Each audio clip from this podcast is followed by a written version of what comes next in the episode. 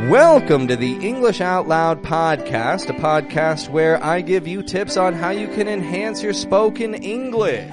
Today, today I've got a couple more friends here on Clubhouse. I got uh, a buddy of mine, Karam, another friend, Bahrain, and Paiboon. The three of them are going to help me with today's episode here. We are going to chat together and they're just going to give me some examples repeating after me. Because you see, each of them has kind of a unique uh, way of pronouncing the sound that we're going to be looking at today. And I think that helping them do this effectively is also going to help you as the listener, wherever you may be in the world. What are we talking about today? Well, today I'm here to talk all about the T and R combination. This is what we call a consonant cluster. And it's kind of awkward to people who don't speak English as a first language to pronounce consonants mushed up together in such a way. So this is something that is most certainly worth considering. Let me just pull up my notes here. There we go. So the T and R combination. First off, when the letter T is followed by the letter R, these two letters are pronounced together. Okay, whenever I start the podcast, I say my name is Pat.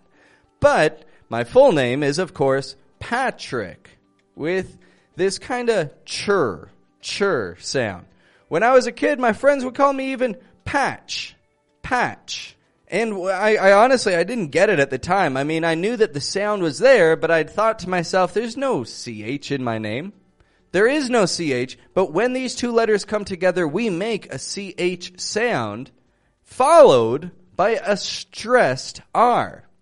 Why is the R stressed? Well, the R is stressed because R is always stressed when it follows a consonant sound. There are also some words that have a vowel sound between the T and R. These words are reduced as well. The common difficulty that I find when people are pronouncing this is they will habitually roll their R's when it follows T. You know, they will say tr, tr, Patrick, Patrick something like that when they say my name. This is something that we want to avoid because R isn't a rolled kind of sound in the American accent. You see, when T is followed by R, we push the lips out. And instead of making a regular T sound, we kind of have the lips transitioning into a bit of a W. So when I say this, I say like a ch, ch. That's the first thing. The second thing about this is it's going to employ the skills learned in the previous podcast episodes about the stressed R. You see, what we want to do here is have the corners of the lips come in to make like a W kind of sound, like a w, w while making that R position. So it's kind of like a tr, tr kind of sound. Um, just to uh, to see what we've got here, Mr. Karam, could you help me out by pronouncing that tr sound there? Tr. That tr sound. It's about making that R, ensuring that the tip of your tongue does not touch the roof of your mouth and having your lips flare while you do it. What we're going to do is we're going to take that tr sound and we're going to add it to a number of words right now. The first word, tray. Karam, could I hear you say that one? Tray. Tray. Good, very good. How about Bahrain? Could I hear you say try? Try. Good. And Paiboon, very focused. Could I hear you say trivia? Trivia. Trivia. Good. Getting that ch, trivia. That R kind of sound. Now, that's when TR is in the start of a word. Those are a few words to consider there. There's a lot of them and, well, honestly, a lot of them you can find on Google. But, uh, TR, starting a word, gonna get that tr. Now what about my name when it's in the middle of a word? Same thing happens. So we want to consider some words where it's in the middle. Here's the first one here. Uh, Karam, could you repeat after me? Entry. Entry. Good. And Bahrain, could I hear you say retro? retro, That was good. Very good on the R and the O, I gotta say. Paiboon, how about, um, where's it? Oh, okay. Central. Central. Now that one I heard a little bit of a T sound. Could I hear just this sound like troll? True. There we go. And then all together, central. Central. I'm hearing a little bit of a T there, but we'll keep on working on that. A couple others, there's like actress. Or a really tricky one is when we put an S before it. Words like stress or straw. Those people hate those words, I find, honestly. Now, I mentioned one other thing that when we have a T and a vowel and an R, sometimes we will make kind of a reduction between these three letters and we will just pronounce the T and R and we drop the vowel. So often when I start out one of my uh, episodes on the English Out Loud podcast, I say I'm from Toronto. Ch- Toronto. Now Toronto is spelled T-O-R-O-N-T-O, but I'm saying tra. Toronto. Karam, could I hear you say that one there? Toronto. Toronto. There you go. Here's another one here. Bahrain, could I hear you say interest? interest, Very good. And one other here, Bahrain. Could I hear restaurant? restaurant, And I got another. How about uh, Paboon? If I could hear from you, natural. Natural.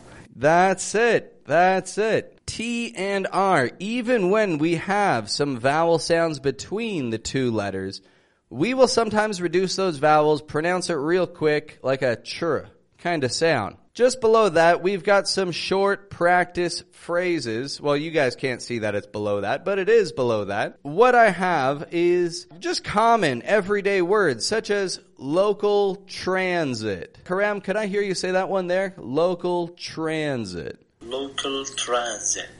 Sorry, local transit. There you go. It. I heard the difference. Good. You caught yourself. Very good. Another one here now. Uh, Bahrain, this one's going to be tricky. I'll give you a tricky one because it has two R's in it, two stressed R's. Road trip. road trip, Very good. And Paiboon, here's a tricky one for you. Tractor trailer. Tractor trailer. Difficult one. Very difficult one. Yep, very difficult one. By the way, do you know what is a tractor trailer? I find most people get caught up on that word, but a lot of people aren't sure. And that's okay. A tractor trailer is a transport truck, which it is indeed. It's a truck used to transport goods from one place to another. Just one more. Karam, if you could repeat after me. Interest payments. Interest payment. Good. So notice it's never interest. I hear a lot of people say these are, you know, high interest fees. We want interest, high interest fees or interest rates. One more thing before we wrap this one up today because my dinner's almost ready. That fish should almost be done is idiomatic expressions. Idiomatic expressions on how uh, you can keep on using this because when you use idiomatic expressions confidently, they help your English stand out. I was talking about this a little bit earlier today, and I think I'm really right on it. Cause when, like, Spanish is my second language, and if I hear somebody who also speaks Spanish as a second language, and they're using grammar that I'm unconfident with, or they're using idiomatic expressions that go right over my head, honestly, I get a little intimidated by their Spanish, even if I have a better accent with than they do, which I think I do in Spanish. It it intimidates me, uh, you know, when it comes to Spanish. I feel like, oh man, what what do I even know of this language? So the point is, use idioms, and yes, you can intimidate your coworkers with your English, and two, it helps it flow nicely. So the first idiom I'm going to talk about today is when people say tread lightly. Tread lightly. Tread lightly means to just to speak with caution to avoid offending somebody who might not be in a good mood.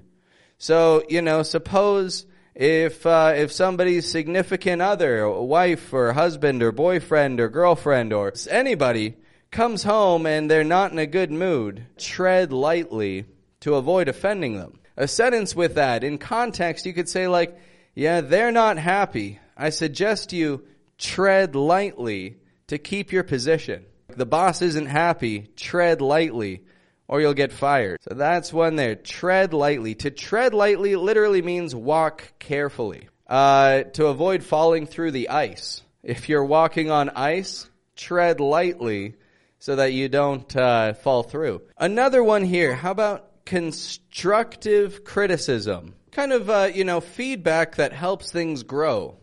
So here's a phrase with that. You could say, I can take a little constructive criticism, but that was harsh. Uh, so it could be, I don't know the context. Somebody gave a little harsh feedback on someone's work. One other here, straight from the horse's mouth. Straight from the horse's mouth is to say that you heard something interesting from a person of interest. So if I say, he admitted he was wrong, I heard it straight from the horse's mouth. It's like saying, I heard them say it myself.